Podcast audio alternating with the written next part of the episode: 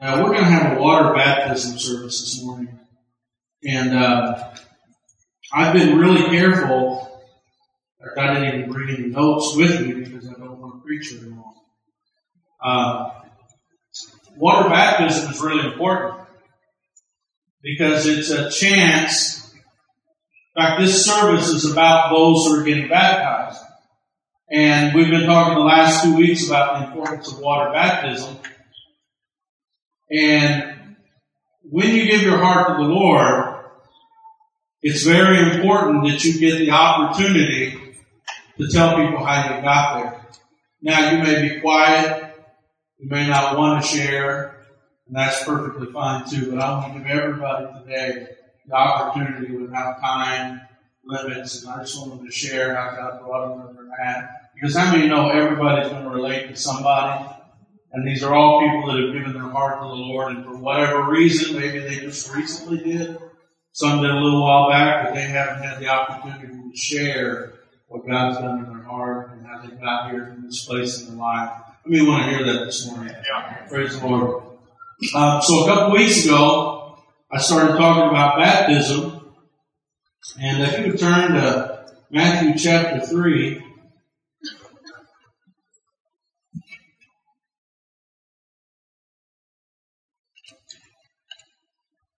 three. Mike covered it real well this morning. He was talking. Some people get baptized, and they say, "Well, I know that this means I'm a new person.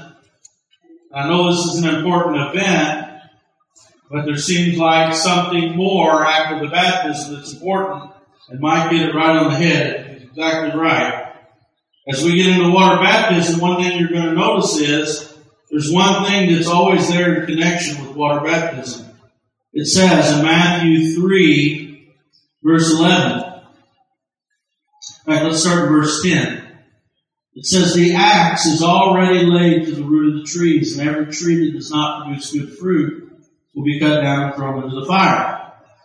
John said, I will, I baptize you with water for repentance, but after me will come one who is more powerful than I, whose sandals I'm not fit to carry.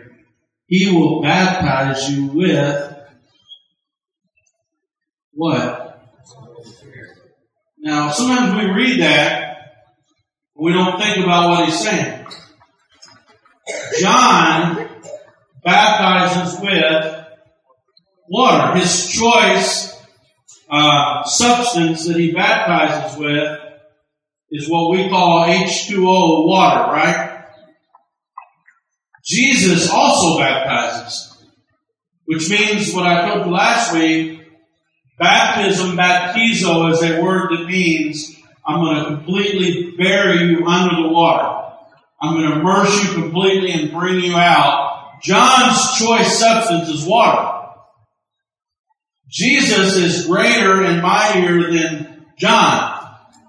Because Jesus doesn't baptize with H2O water for repentance. He has a better baptism.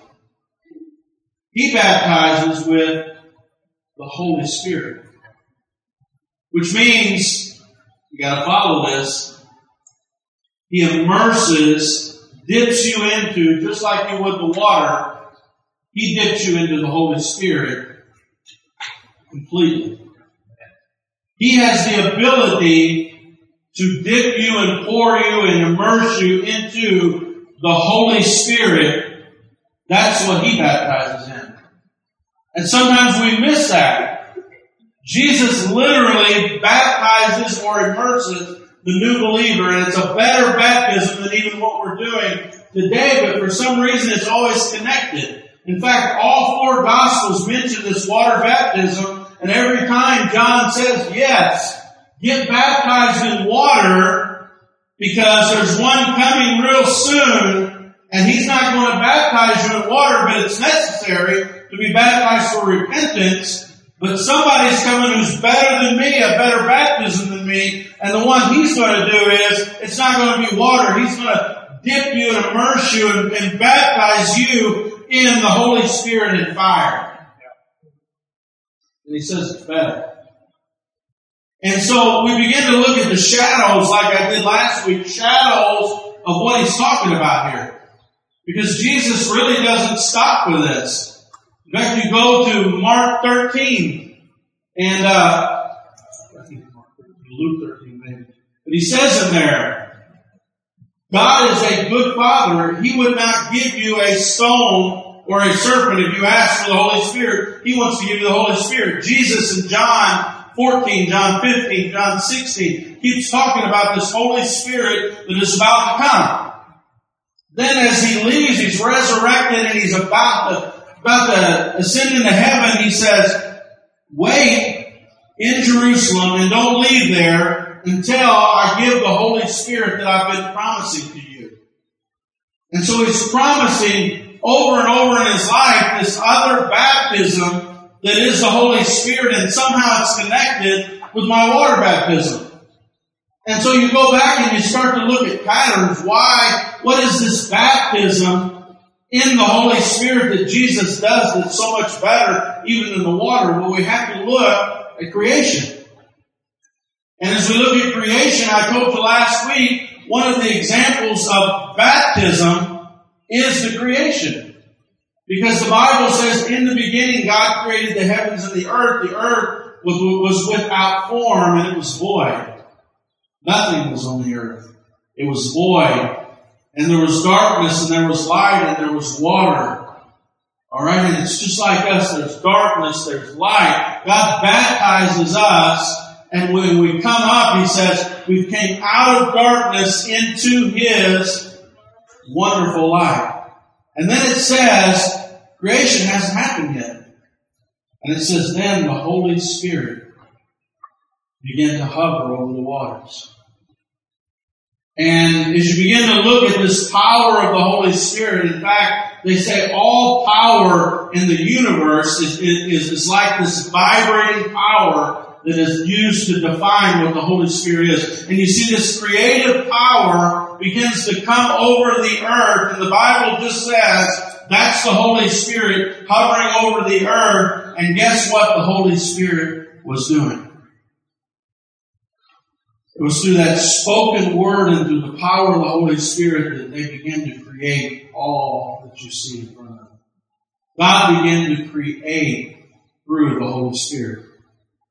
And then we see another type and example of what is the baptism of the Holy Spirit, and we see this type. Last week I told you that Paul used the example of baptism with water and compared it to Noah's flood. And he said, this baptism now saves you. And he uses an example, the flood of Noah. And you say, well, man, is that the same pattern that we're looking at with the baptism of the Holy Spirit, this other baptism that Jesus is going to do to all believers who, who seek Him?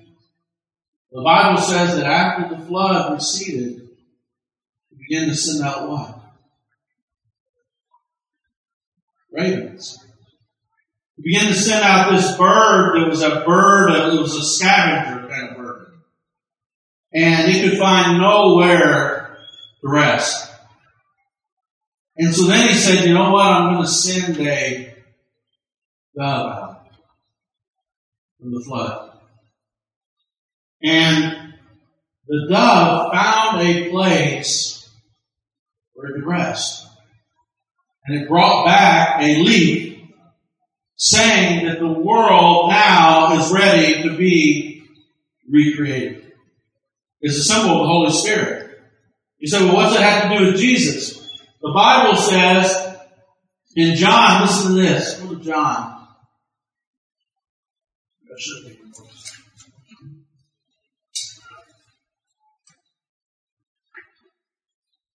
126, John chapter 126, it says, John says, I baptize with water, but among you stands one you do not know.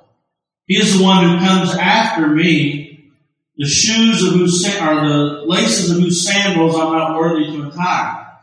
This all happened to Bethany on the other side of the Jordan where John was baptized. Now John's telling the story when Jesus came.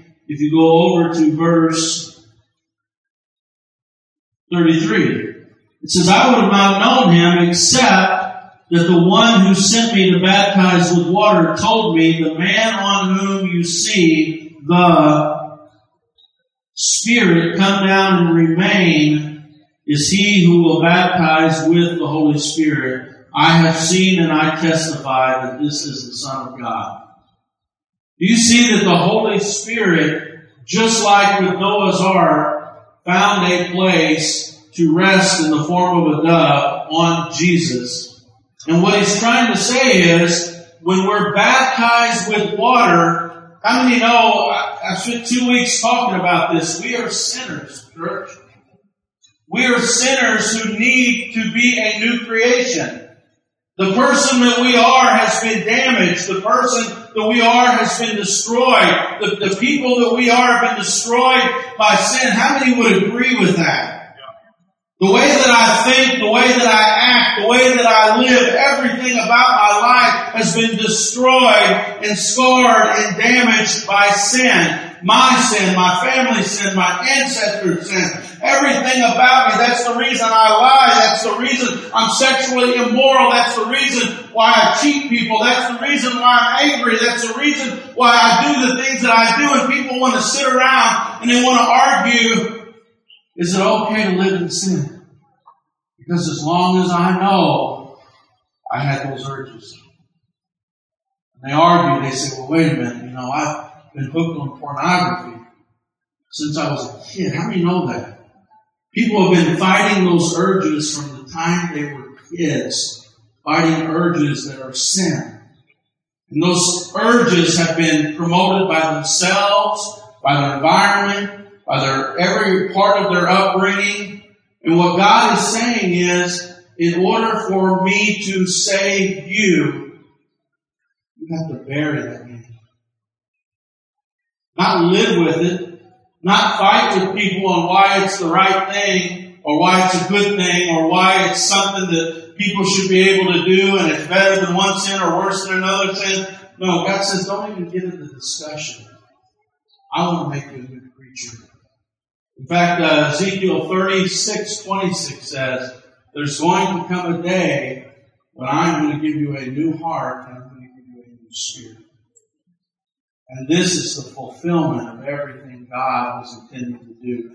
God wants us first, like I've talked about for two weeks. God wants to recognize that I am a sinner. But how many know that's only half of the story? God wants us to bury the old man or the old woman, our life, our past, our history, our genetics, everything about us that is sinful God says, I want you to be willing to bury that and say, God, give me a new heart and give me a new spirit. And this is the second part of it. This is the second part of baptism, that if I go in the water, out of the water, if I confess my sins, if I'm forgiven of my sins, if I bury the old person, I still need something new to grow where the old was. And so what God says is there's a thing called the baptism into the Holy Spirit. And so what Jesus wants to do is he wants to bury you. He wants to surround you with the power of the Holy Spirit because he wants to create new things in you. And what God wants to do is He wants to connect the Holy Spirit to your life. He wants us not only to baptize people, but God wants us to lay hands on people and He wants us to baptize in the Holy Spirit. In fact, let me go through some places in the Bible where the fulfillment of the baptism of the Holy Spirit happens. Turn to Acts chapter 1. At the end of Luke, Jesus says, Wait in Jerusalem for this baptism into the Holy Spirit. This power that's going to, be an endowment from on high. Acts 1, Jesus is there again in verse 7. He said to them, It's not for you to know the times and the dates of the Father has set in his own authority, but you will receive power when the Holy Spirit comes upon you. You will be my witnesses in Jerusalem and all Judea and Samaria and to the ends of the earth. So when was this fulfilled? Acts chapter 2, what happens? On the day of Pentecost, they were all together in one accord, in one place. Suddenly a sound like a blowing of a violent wind came from heaven and filled the whole house.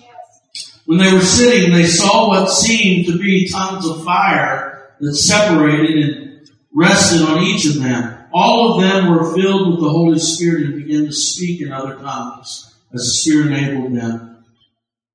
Then you go down to verse 14. It says, Then Peter stood up with the eleven, raised his voice, addressed the crowd, fellow Jews, all of you who live in Jerusalem, let me explain this to you.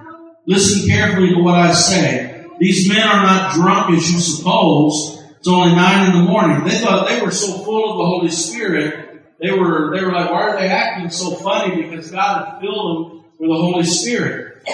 And he says, this is what the prophet Joel spoke. In the last days, God says, I will pour my spirit on all people. Your sons, your daughters will prophesy. Your young men will see visions.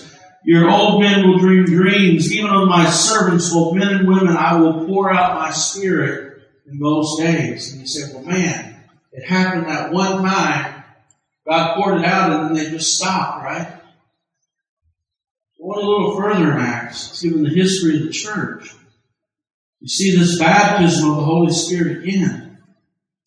It says in uh, chapter 7, I'm sorry, chapter 8, verse 4. It says, Those who have been scattered preached the word wherever they went. Philip went down to a city in Samaria and proclaimed the Christ.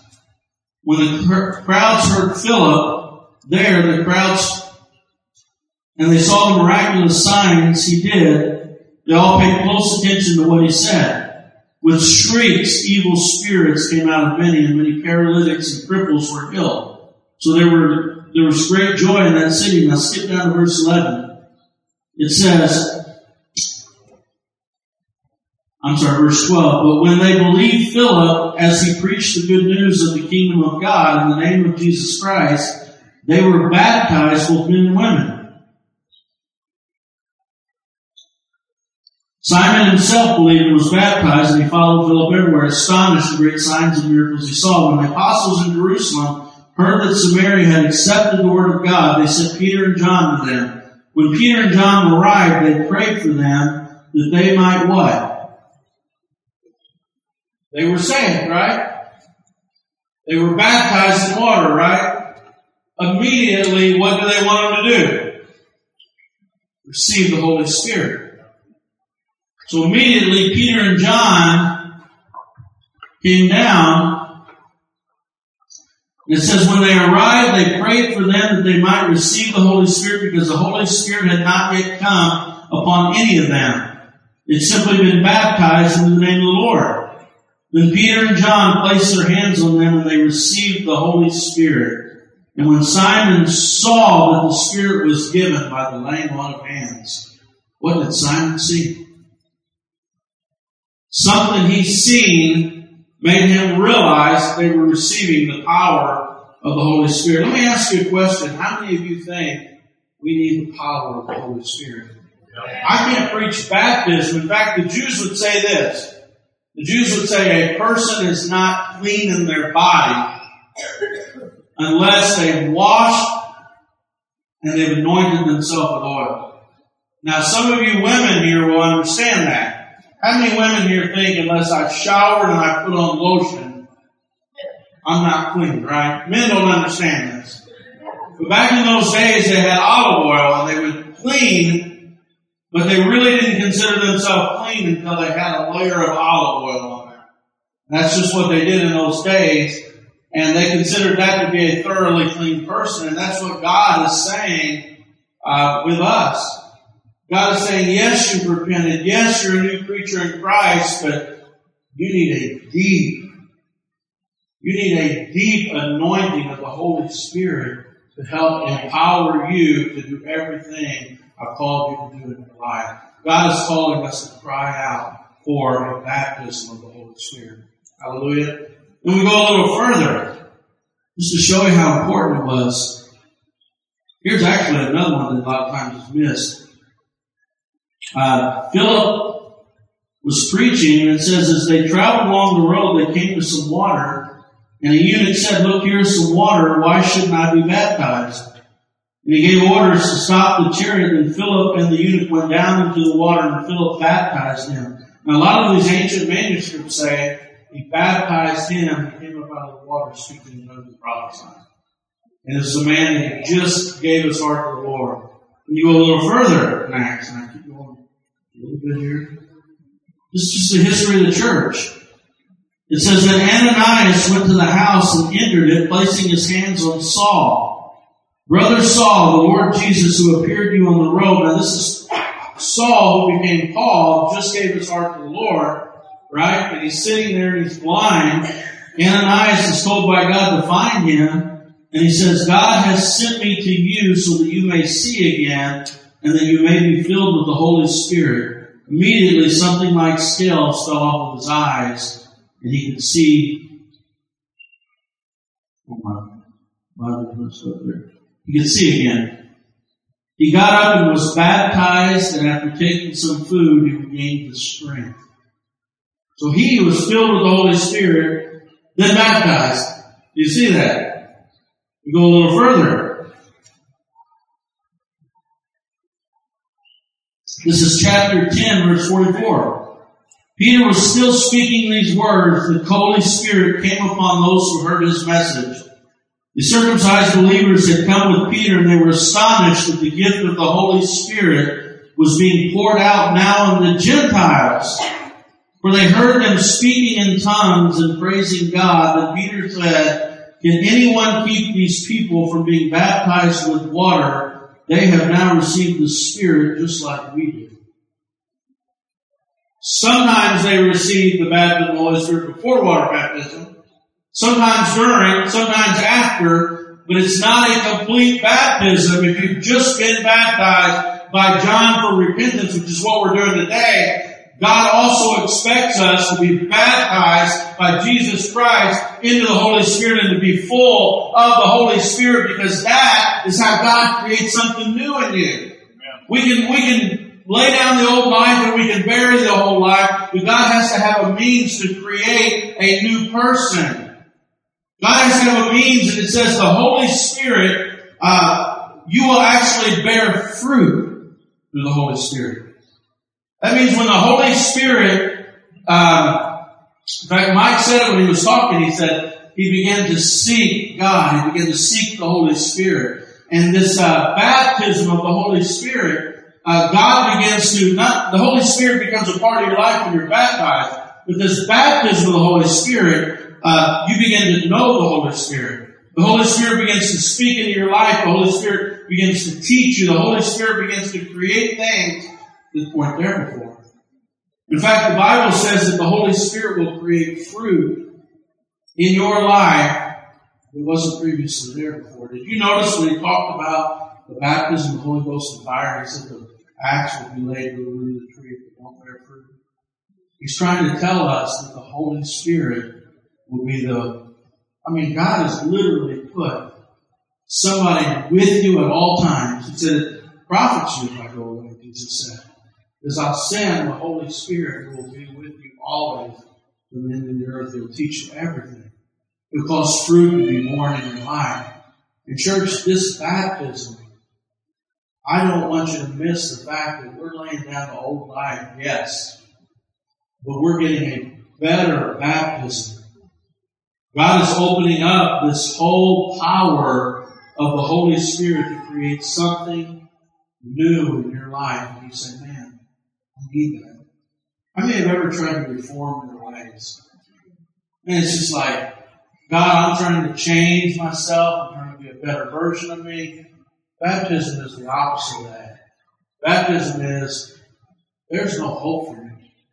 I'm going to bury myself and I'm going to rise up in a new life and the Holy Spirit now is going to be my life. The Holy Spirit now is going to change me. The Holy Spirit now is going to empower me. The Holy Spirit now is going to fill me. The Holy Spirit now is going to work through me. It's no longer my power. In fact, the Bible says, not by might, not by power, but by my Spirit, saith the Lord. And God said that through Jesus Christ, God has finally found a place now for the Holy Spirit to descend and land. When you're baptized, because your sins are washed away, because God has completely forgiven you, now you have a place where the Holy Spirit can actually dwell. Hallelujah. So I'm, I, I said this would be short, so I'm going to stop here. But before each person, and Eddie's going to be up there to help remind me, I just feel really led of God to lay hands on each person and pray for the Holy Spirit to be poured upon their life. How many think that's important? And you know, some have been serving the Lord for a long time. Some are baptized in the Holy Spirit already. But I'm going to pray for fresh and with the Holy Spirit. Because church, we need the Holy Spirit in our life. In fact, it's the two cardinal doctrines of the entire Bible, in my opinion. And that is that Jesus Christ died for sins. That's what water baptism is all about. And the second thing is Jesus is a baptizer in the Holy Spirit. Jesus wants us to swim in the anointing. Jesus wants us to be full of the anointing. He wants the anointing to overflow in our life. Jesus wants to baptize us. You can't be more filled with the Holy Spirit than when you're swimming. Hallelujah. So we're going to begin to pray for each person to be filled with the Holy Spirit and God will complete the work that is doing in every person's life. Amen. Hallelujah. Sit your feet.